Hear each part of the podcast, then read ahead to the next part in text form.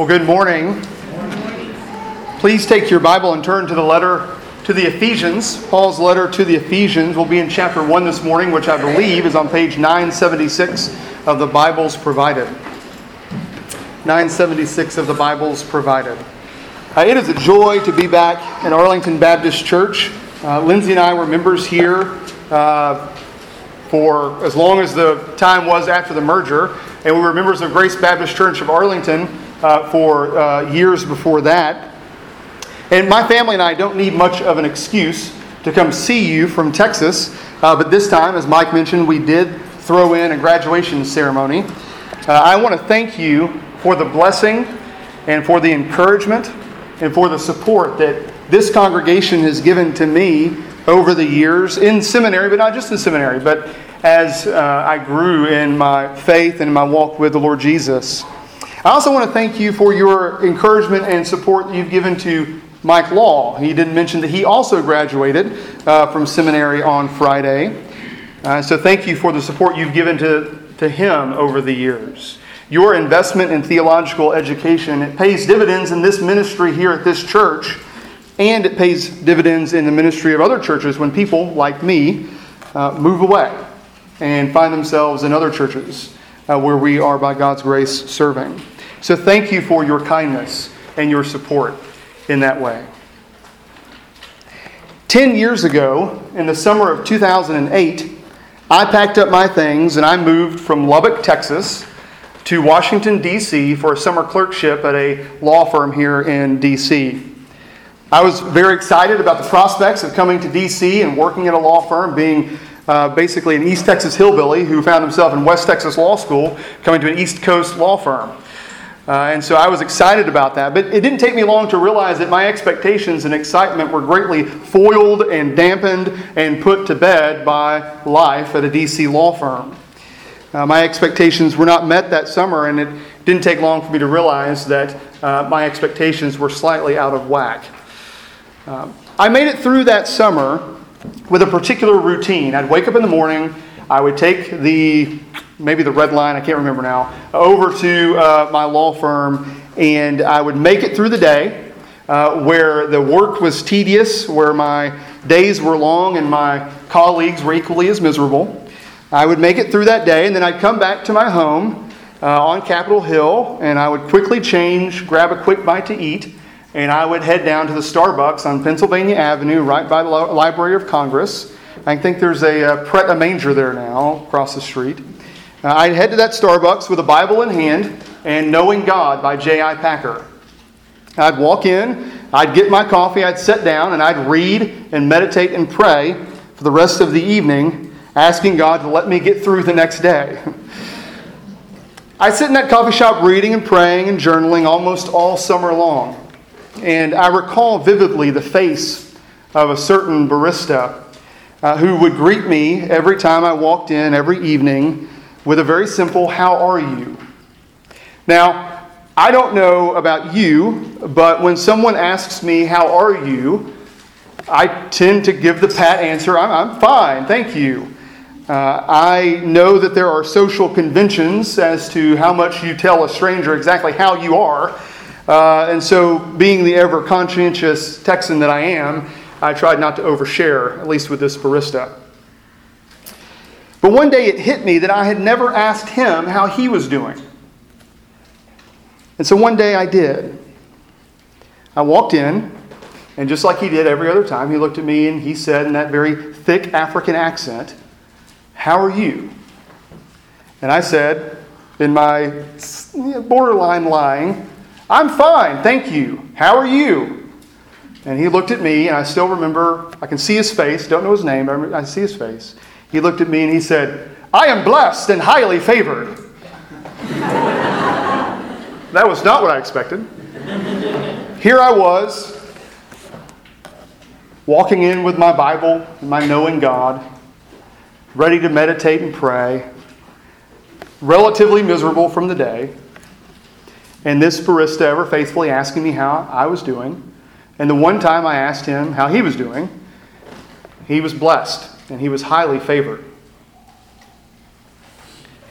In my self centeredness and in my cynicism, in my faithlessness, that barista's response at Starbucks, even 10 years later, which, by the way, I tried it again the next day and he was still blessed and highly favored. That barista's response at Starbucks, even 10 years later, it still convicts me. Because according to the Apostle Paul in Ephesians chapter 1, starting in verse 3 through 14, every Christian is blessed and highly favored of God. And so we ought to live like it, brothers and sisters. Before we jump into our text this morning, before we jump into Ephesians chapter 1, verses 3 through 14, let's pray. And let's ask God to bless us even now. Let's pray.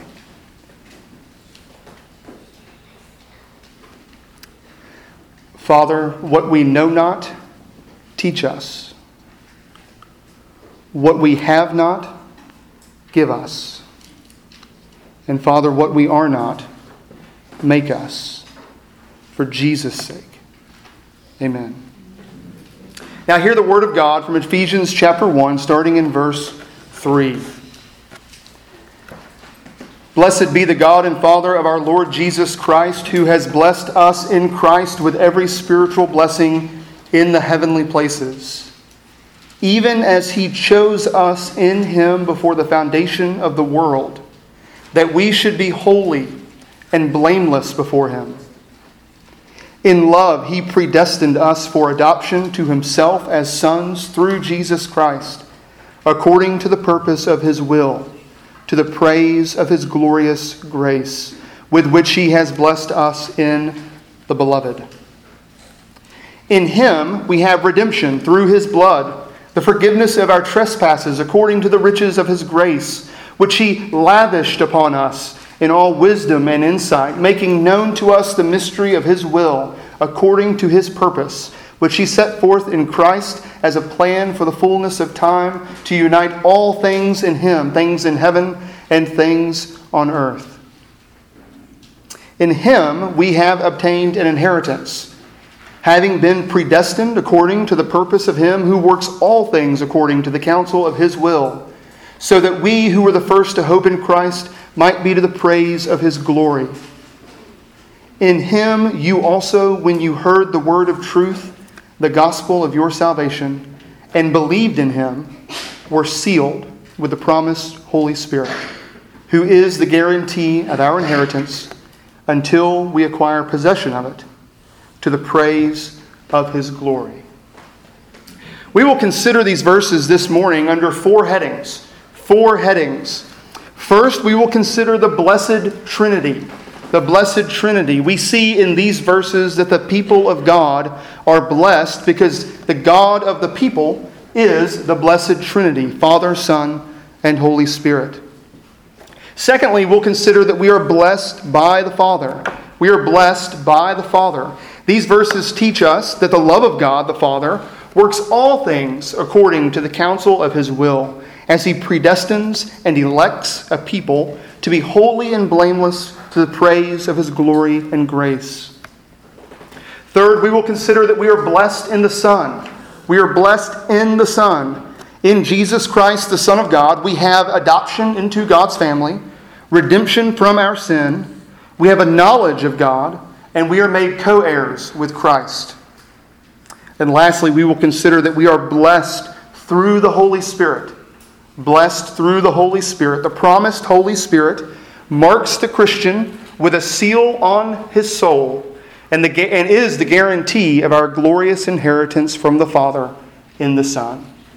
So we are blessed, we, there's the blessed Trinity. We are blessed by the Father, we are blessed in the Son, and we are blessed through the Holy Spirit. The main point of this passage is that the blessed Trinity works in accord to bless God's people by the will of God the Father in God the Son through God the Holy Spirit. The blessed Trinity works in accord to bless God's people by the will of God the Father, in God the Son, and through God the Holy Spirit. Put another way, the Father arranges our blessing, the Son accomplishes our blessing, and the Holy Spirit applies our blessings. The Father arranges, the Son accomplishes, and the Spirit applies our blessing. So now let us consider our God, who is this blessed Trinity. In the original Greek, verses 3 through 14 is a single complex sentence that seems like, or gives the sense that, as John, John Stott put it, Paul's speech pours out of his mouth in a continuous cascade. He neither stops for breath nor punctuates his words with full stops. It is a paean of praise, a doxology to God, who, as Paul says in verse 3, is the blessed God and Father of our Lord Jesus Christ. In verse 3, we see all three persons of the Godhead. Blessed be the God and Father of our Lord Jesus Christ who has blessed us in Christ with every blessing of the Spirit, or every spiritual blessing, every blessing of the Spirit. The first thing that Paul does in this doxology is to confess the blessedness of the Trinitarian God. The origin of the blessing is the God and Father. Who is the means of our blessing? It is the Lord Jesus Christ.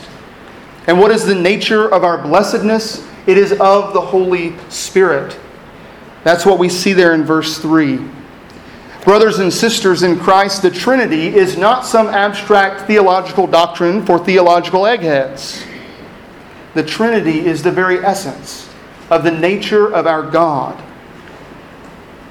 The Trinity is the blessed communion of the Father with the Son, which leads to divine action in the Spirit to include us in the blessedness of the triune life.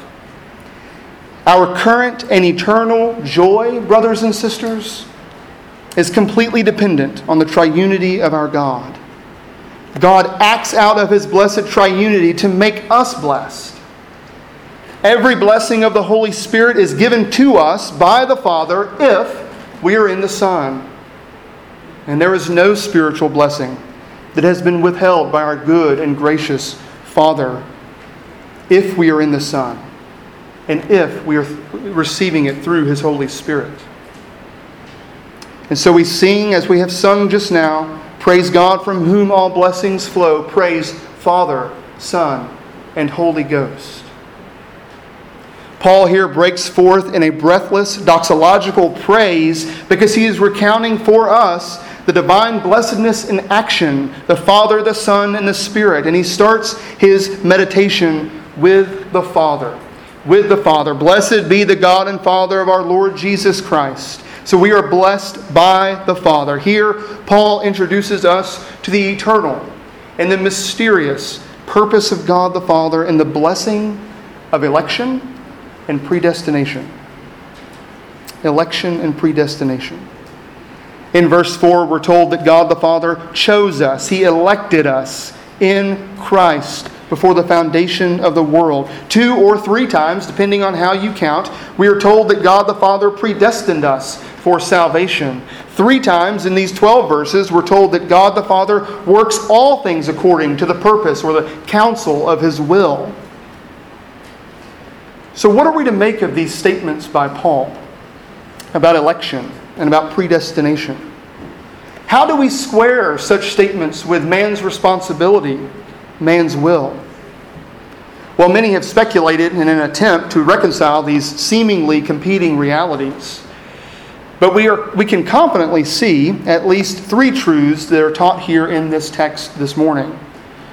First, we can see that the doctrine of election and predestination is a divine revelation it is not human speculation. It is a divine revelation, not human speculation. It is clearly taught here in these 12 verses. The Father chose us, He elected us, verse 4. He predestined us for adoption according to His will, verse 5. He makes known to us the mystery of His will according to His purpose, verse 9. He has a plan for the fullness of time, verse 10. He predestined us for an inheritance, and He works all things according to the counsel of His will, verse 11. And that is just in these 12 verses, not to say of the overwhelming evidence of Scripture that reveals to us that God is in fact God that God possesses all blessedness and all authority, that God is free, He's completely free to do all His good pleasure to, in, and through His creation. And yet, mankind does possess a, de- a derivative freedom to make real choices when faced with real changing circumstances. Then the scripture also testifies to this reality that man is responsible for the choices and the decisions that he makes according to the counsel of his will. We see that here in verse 12. You hoped in Christ. Verse 13, you heard, you believed. The scripture holds both truths in tension. God sovereignly elects, God predestines, and humanity is responsible for the decisions that we make. We see this reality of divine and human freedom perhaps most clearly in the Pentecost sermon preached by the Apostle Paul in Acts chapter 2, starting in verse 22. You don't need to turn there, but Acts chapter 2, starting in verse 22, Peter stands up and he says this He says, Men of Israel, hear these words. Jesus of Nazareth, Nazareth, a man attested to you by God with mighty works and wonders and signs that God did through him in your midst, as you yourselves know.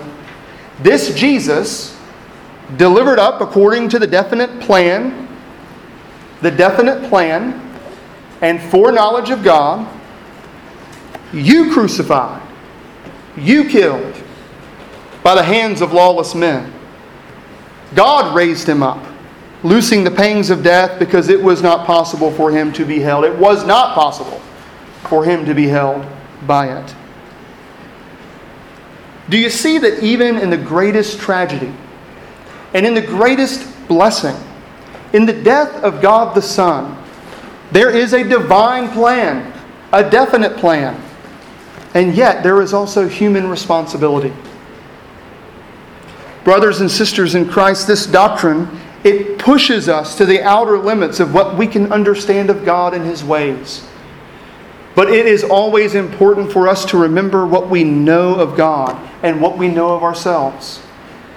God is holy, God is wise, God is love.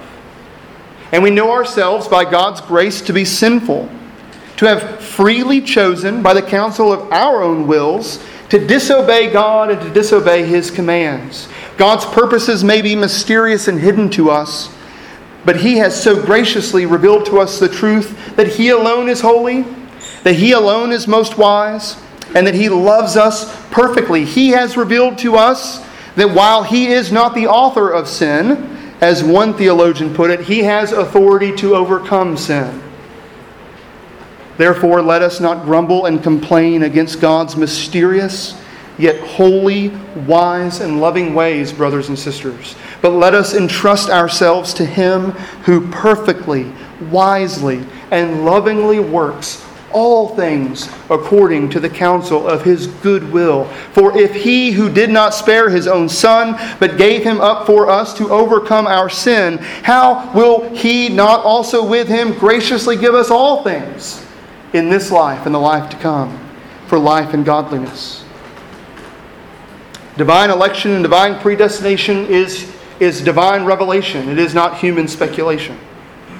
Second, the doctrine of election and predestination is a motivation for our holiness. It's a motivation for our holiness rather than an excuse for sin. Did you notice the what of our election in these verses? The Father chose us in Christ for what? To be holy and blameless before Him.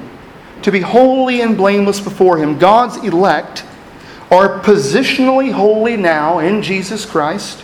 We're positionally holy now, though our sin may remain, and we are made progressively holier throughout our lives until that day when we will be perfectly holy with Christ in glory. We are positionally holy now. We are being made progressively holier. And when that day comes, when we are with Christ in glory, we will be perfectly holy with Him.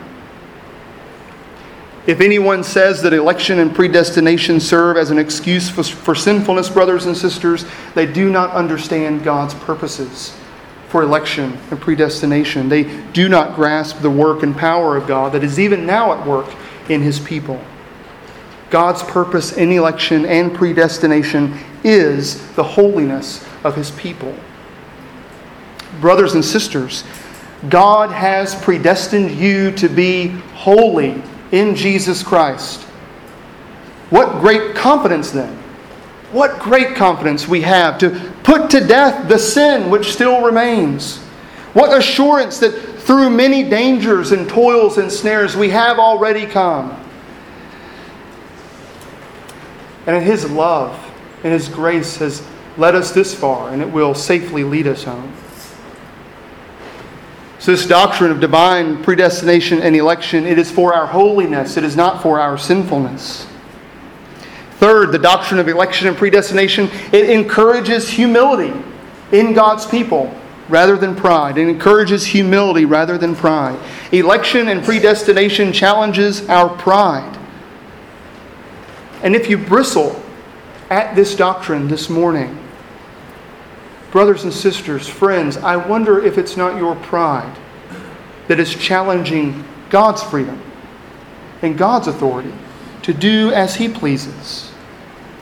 This doctrine encourages humility in God's people because it teaches us that God alone is the source of our salvation. It is He who made us, it is we who destroyed us, and it is He who saves us, and that of His own free grace. Brothers and sisters, a proud Christian is an oxymoron. There is no such thing. Brothers and sisters, we of all people should be humble we should be reminded that God's love for us is of no merit in ourselves. We are like the Israelites in Deuteronomy chapter 7, where God explained to them, as we heard earlier, that it was of no merit in them that God chose them. It was His own free choice. It was not because of anything they had done that God set His affection upon them. No, God loves His people because He loves His people. God loves you, Christian because God has chosen to love you. The doctrine of divine election and divine predestination, it encourages our humility rather than encourages our pride. Well, we, we must not attempt to speak any further than Scripture speaks of this matter, and so dispel any mystery in election and predestination, for we know it is most mysterious. But rather, we must humbly submit ourselves to the divine revelation of this great and comforting mystery that God the Father, by his own free will, acting in love, set his grace and mercy upon us in eternity, so that we might be holy and blameless. He did it so that we might be blessed in the Son, blessed in the Son. God the Father not only predestines the end of our election, but He also provides the means of our salvation, the Lord Jesus Christ. Jesus Christ is the object of the Father's great love, and it is only in Christ that we find our blessing from God the Father. And what is that blessing that we receive in Jesus Christ?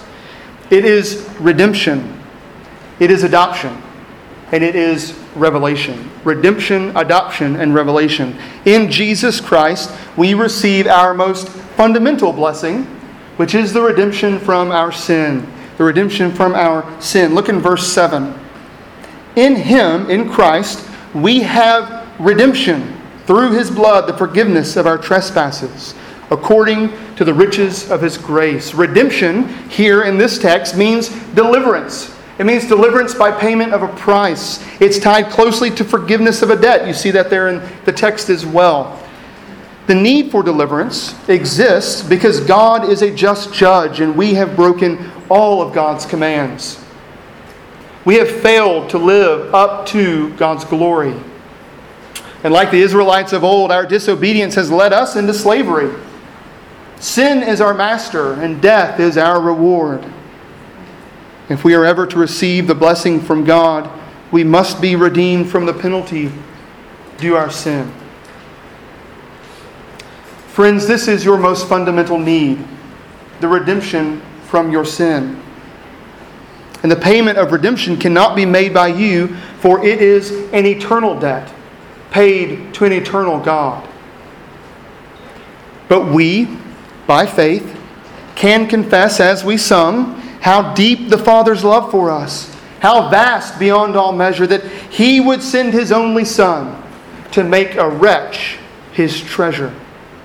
Our election was in eternity, but, brothers and sisters, our redemption was accomplished in time and space through the shed blood of Jesus Christ on the cross.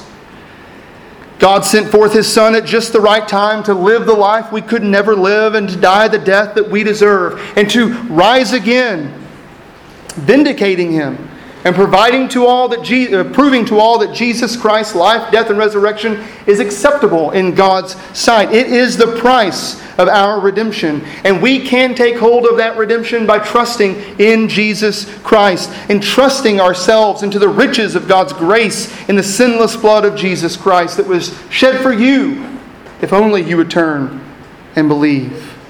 Do you have this redemption? Has your debt been paid by the only one with the means to pay it, by Jesus Christ Himself?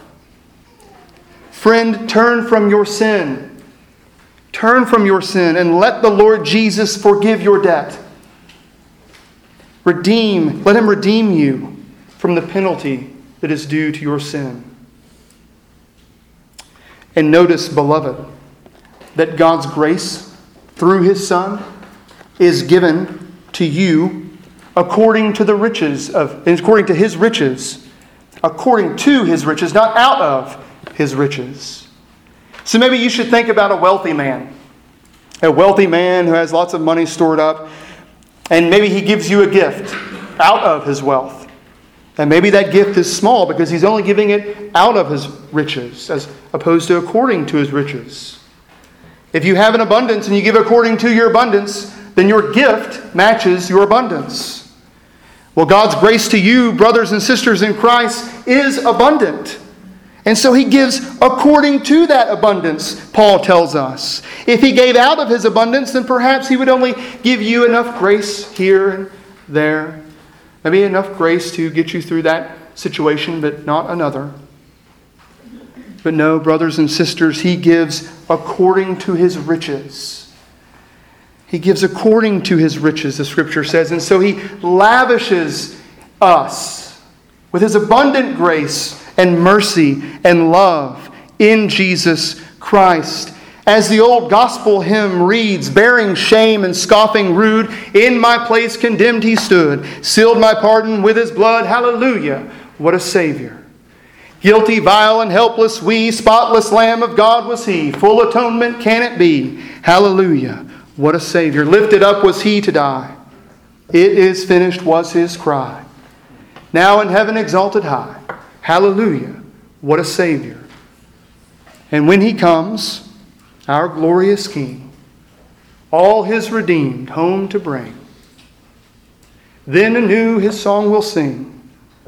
Hallelujah. What a Savior. The most fundamental blessing that we need is the redemption from our sins. And it's given to us through the shed blood of Jesus Christ.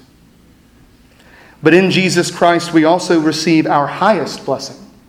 Our highest blessing, and that is adoption. Adoption into God's family. In love, He predestined us for adoption to Himself as sons through Jesus Christ, according to His purpose, to the praise of His glorious grace. Incidentally, notice that election and predestination has a purpose. It is purposeful. Election and predestination is with an eye towards adoption. J.I. Packer says that our adoption in Christ is the highest privilege that the gospel offers us. And Packer continues adoption is a family idea, it's conceived in love and viewing God as Father. In adoption, God takes us into his family and fellowship. He establishes us as his children and heirs. Closeness, affection, generosity are at the heart of that relationship. To be right with God, the judge, is a great thing. But to be loved and cared for by God the Father is greater still. So let us consider what it means to be adopted in Christ, what it means to have God as our Father. Well, it means that God intimately cares for you, Christian, cares for every detail in your life. What father, when his child asks for bread, will give him a stone? And so it is with your heavenly Father. The psalmist reminds us that when we are in need, that the Father pities us. The Proverbs tell us that when we need refuge, God protects us. And so we can cast our cares on our Father because He is strong and He cares for His children. And because He is our Father and because He cares for us, beloved, that means that sometimes He will discipline us. As the writer to the Hebrews reminds us, the Lord disciplines those He loves, and He chastises every son He receives. But, beloved, beloved, know this God does not discipline out of wrath. Rather, we are chastened by Him as by a loving Father. God's discipline is always a mercy in your life. Beloved, if you feel as if God has cast you off, if you feel as if you're under God's discipline even now, as if He might have turned His face away from you, hold fast to the promise of Lamentations 3:31. Lamentations 3:31 that while severe mercies may come to you, the Lord will not cast you off forever. But rather as the Lord Jesus said, I will never leave you or forsake you. If in adoption we have God as our Father, Jesus Christ as our elder brother, then we also have the church as our family. Notice that Paul says that our blessing of adoption comes in the beloved in verse 6. In one sense, uh, Paul is only restating what he's previously said and what he says throughout these verses, which is that our, our blessing is found in Christ. Our adoption is in Christ. Christ is the beloved. But Christ sits ahead of a body, and that is the church. And so, in this age, our most basic relationship is to God in Christ. But our second most important relationship is to God's people. We are blessed in the beloved, in the church of Christ. Brothers and sisters in Christ, we are God's family. We are one family, one father, one elder brother, one spirit of adoption. We are to do all that we can, therefore, to foster unity and love in this family. For members of this church, let me encourage you. Let me encourage you to seek out, seek out to live the way that Christ lived for you by laying down your life for his people. In Jesus, in Jesus Christ, we have redemption from our sin. We are adopted into God's family. And the character and purpose of God is revealed to us. The character and purpose of God is revealed to us. Verses 8 through 10 tell us that the Father's plan is for all things to be united under the lordship of Jesus Christ. All things will be united under the lordship of Jesus Christ. It was the purpose of God from eternity to send forth His Son to be the means of our redemption, to be the elder brother of our adoption, and to reclaim all that was lost in the fall of Adam. So, if you want to know what the Father is like, we look to the Son. If you want to know the wisdom of God, we look to the Son. If you want to know the end of God's plan, we look to the Son. In Jesus Christ, the Son of God, the fullness of God dwells in bodily form, and He has accomplished all that the Father intended, and He will come again in glory to make all things new, to subdue all things under His feet. The Lord Jesus is the reason that we can rest in the providence of God, that we can rest in the predestined plan of God, even in the midst of the hardest of circumstances. Because we know, we know that in Christ, all of the good promises of God are yes and amen. And so we can say, not with fear, but with confidence, with joy, with great anticipation, we can say, Come, Lord Jesus, come, finish the plan that God has started here and now. The Blessed Trinity blesses His people by the Father, He blesses His people in the Son, and He blesses His people through the Holy Spirit. He blesses us through the Holy Spirit. It is the Holy Spirit of God who applies God's blessings to his people. The Heidelberg Catechism puts it this way The Holy Spirit has been given to me personally, so that by true faith he makes me share in Christ and in all his blessings. He comforts me and he remains with me forever. And so Paul here describes the Holy Spirit in three ways. He says the Holy Spirit is the promised Holy Spirit. He says the Holy Spirit is the seal, and the Holy Spirit is our guarantee. In verse 13, we read of the promised Holy Spirit. The Holy Spirit has, as with the Father and the Son, been active in the world from creation.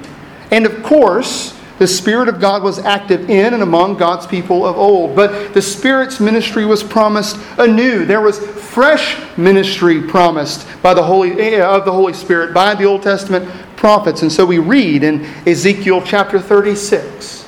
Ezekiel 36, verses 26 and 27, we read this. The Lord is speaking, and He says, I will give you a new heart, and a new spirit I will put within you. I will remove the heart of stone from your flesh, and give you a heart of flesh.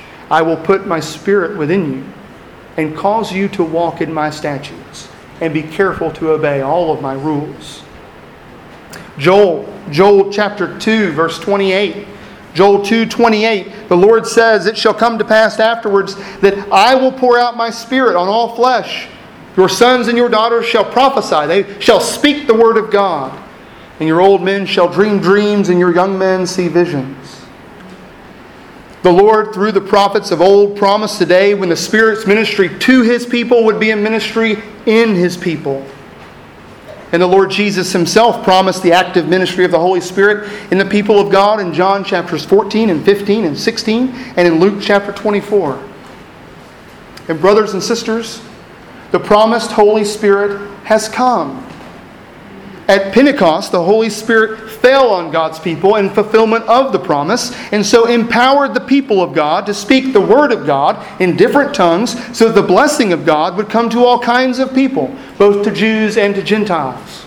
And the promised Holy Spirit, it indwells everyone who repents and believes in the Lord Jesus Christ, placing a seal on our soul. We see this clearly in verse 13 in verse 13, in him you also, when you heard the word of truth, the gospel of your salvation, and believed in him, you were sealed with the promised Holy Spirit. So, what does it mean for the Spirit to be a seal for a Christian? Well, in one sense, it certainly means that the Spirit keeps you. The, Spirit holds you fast. The Spirit seals you, protects you from any eternal and spiritual harm to your soul. Ultimately, the Spirit protects you from falling into the eternal grip of the world and the flesh and the devil. But here in this text, the sense is that the Holy Spirit is more of a seal, as in a mark, as in a mark of ownership or a mark of authenticity on the believer's soul. In Texas, a rancher might brand his cattle with a mark. So God, through His Spirit, brands you, Christian, on your heart, making you His own. So the promised Holy Spirit does not only mark the Christian as a branded as a brand would cattle, but it also gives a foretaste. The Spirit, He gives a foretaste of the life that is to come. The Holy Spirit, we read in verse 14, is the guarantee, literally a down payment of our inheritance in the Lord Jesus Christ until we acquire full possession of it. Since we are adopted into God's family, we are co heirs with Christ. We are co heirs with Him. And what is this great inheritance that we have, brothers and sisters? It is the fullness of all the blessings that we have in Jesus Christ the fullness of all the blessings we have in Christ. We have already been redeemed by the blood of Jesus Christ, set free from the penalty of sin, set free from the penalty of sin, and through the guarantee of the Holy Spirit, we are being set free from the power of sin. We're being set free from the power of sin now, here, today, and we will one day be set free from the presence of sin. The Holy Spirit sets us free from the penalty of sin It sets us free from the penalty of sin. It's, we are being set free from the power of sin, and we will on that day be free from the presence of sin. The down payment of the promised Holy Spirit to us means that we can walk now, today, as children of God in pleasing obedience to our Father, with our elder brother, the Lord Jesus, leading the way. Did you notice? Did you notice that in the Ezekiel prophecy, the Spirit makes us able to obey? Did you notice that?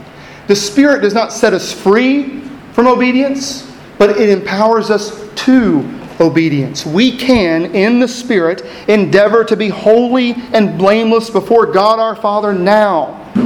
And we will most assuredly be holy and blameless before God our Father on that day, when we will have perfect knowledge of Him who loved us even before the foundation of the world, to the praise of His glorious grace. We have already been adopted into the family of God. But one day, on that day, we will be united with all of our brothers and sisters in Christ around that family feast at the great wedding supper of the Lamb, where there will be no more division, no more strife, but only the fullness of joy that comes in the presence of the Lord Jesus. And the Holy Spirit gives us a foretaste, it gives us a guarantee of that day today. The church is to be marked by the unity of the Spirit in the bond of peace. Brothers and sisters, we may be tossed to and fro by the winds and waves of turmoil in the universal church. But do you not have a foretaste of glory every time this congregation gathers to sing God's word, to pray God's word, to hear God's word preached, to taste God's word in the supper, to see God's word in baptism? Do you not have a foretaste of what is to come for you, Christian? While turmoil may seemingly rage in the church universal, brothers and sisters, let us labor in the unity of spirit and the bond of peace for health in this local church. Don't be discouraged by the church at large. Be encouraged by this local congregation. Our inheritance, beloved, is the redemption of our sins in full our adoption into God's family at last, and our inheritance. Our inheritance is the end of our salvation, the glorification of our bodies. The final act of union with Christ is to be like Christ in glory. As sure as our bodies will lay in the grave if the Lord should tarry, we can be equally assured that our bodies will be raised like his resurrected body. As sure as Christ reigns in victory now from his heavenly throne, so we will reign with Christ over a new heaven, over a new earth, where righteousness dwells. And just as sure as Jesus Christ has defeated sin, death, and hell for us, so there is coming a day when Satan and sin and death will be finally vanquished by our conquering King. There will be no more mourning on that day. There will be no more pain on that day. There will be no more tragedy on that day. There will be no more abuse on that day. There will be no more cancer on that day. There will be no more death on that day. For the former things will have passed away, and the Lord Jesus will have made all things new. Beloved, this is our sure and steady anchor when the tempest rages on. This is our inheritance in Jesus Christ through His Holy Spirit. It is our redemption, it is our adoption, and it is our glorification with Jesus Christ. And so let me close now with this from John Stott. Thus, everything we have and everything we are in Christ both comes from God and returns to God. It begins in His will and it ends for His glory. For this is where everything begins, and this is where everything shall end. Amen. Come, Lord Jesus, let's pray.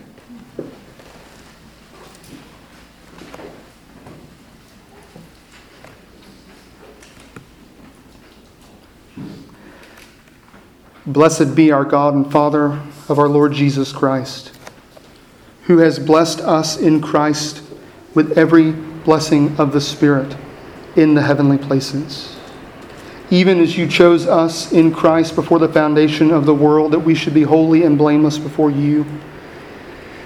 In love, you predestined us for adoption to yourself as sons through Jesus Christ, according to your good purpose, to the praise of your glorious grace with which you blessed us in the beloved. We have redemption through Jesus' blood, the forgiveness of our sins, according to the riches of your grace, which you have lavished upon us in all wisdom and insight. You have made known to us the mystery of your will, O God, according to your purpose, which you set forth in Christ as a plan for the fullness of time, to unite all things in Jesus Christ, things in heaven and things on earth. In Jesus, we have obtained an inheritance, having been predestined according to your purpose. And you work all things according to the counsel of your will, so that we who hope in Christ might be to the praise of your glory. In him, you also, when, you heard, when we heard the word of truth, the gospel of our salvation, and we believed in Jesus, you sealed us with your promised Holy Spirit, who is a guarantee of our inheritance until we acquire possession of it on that day, to the praise of your glory.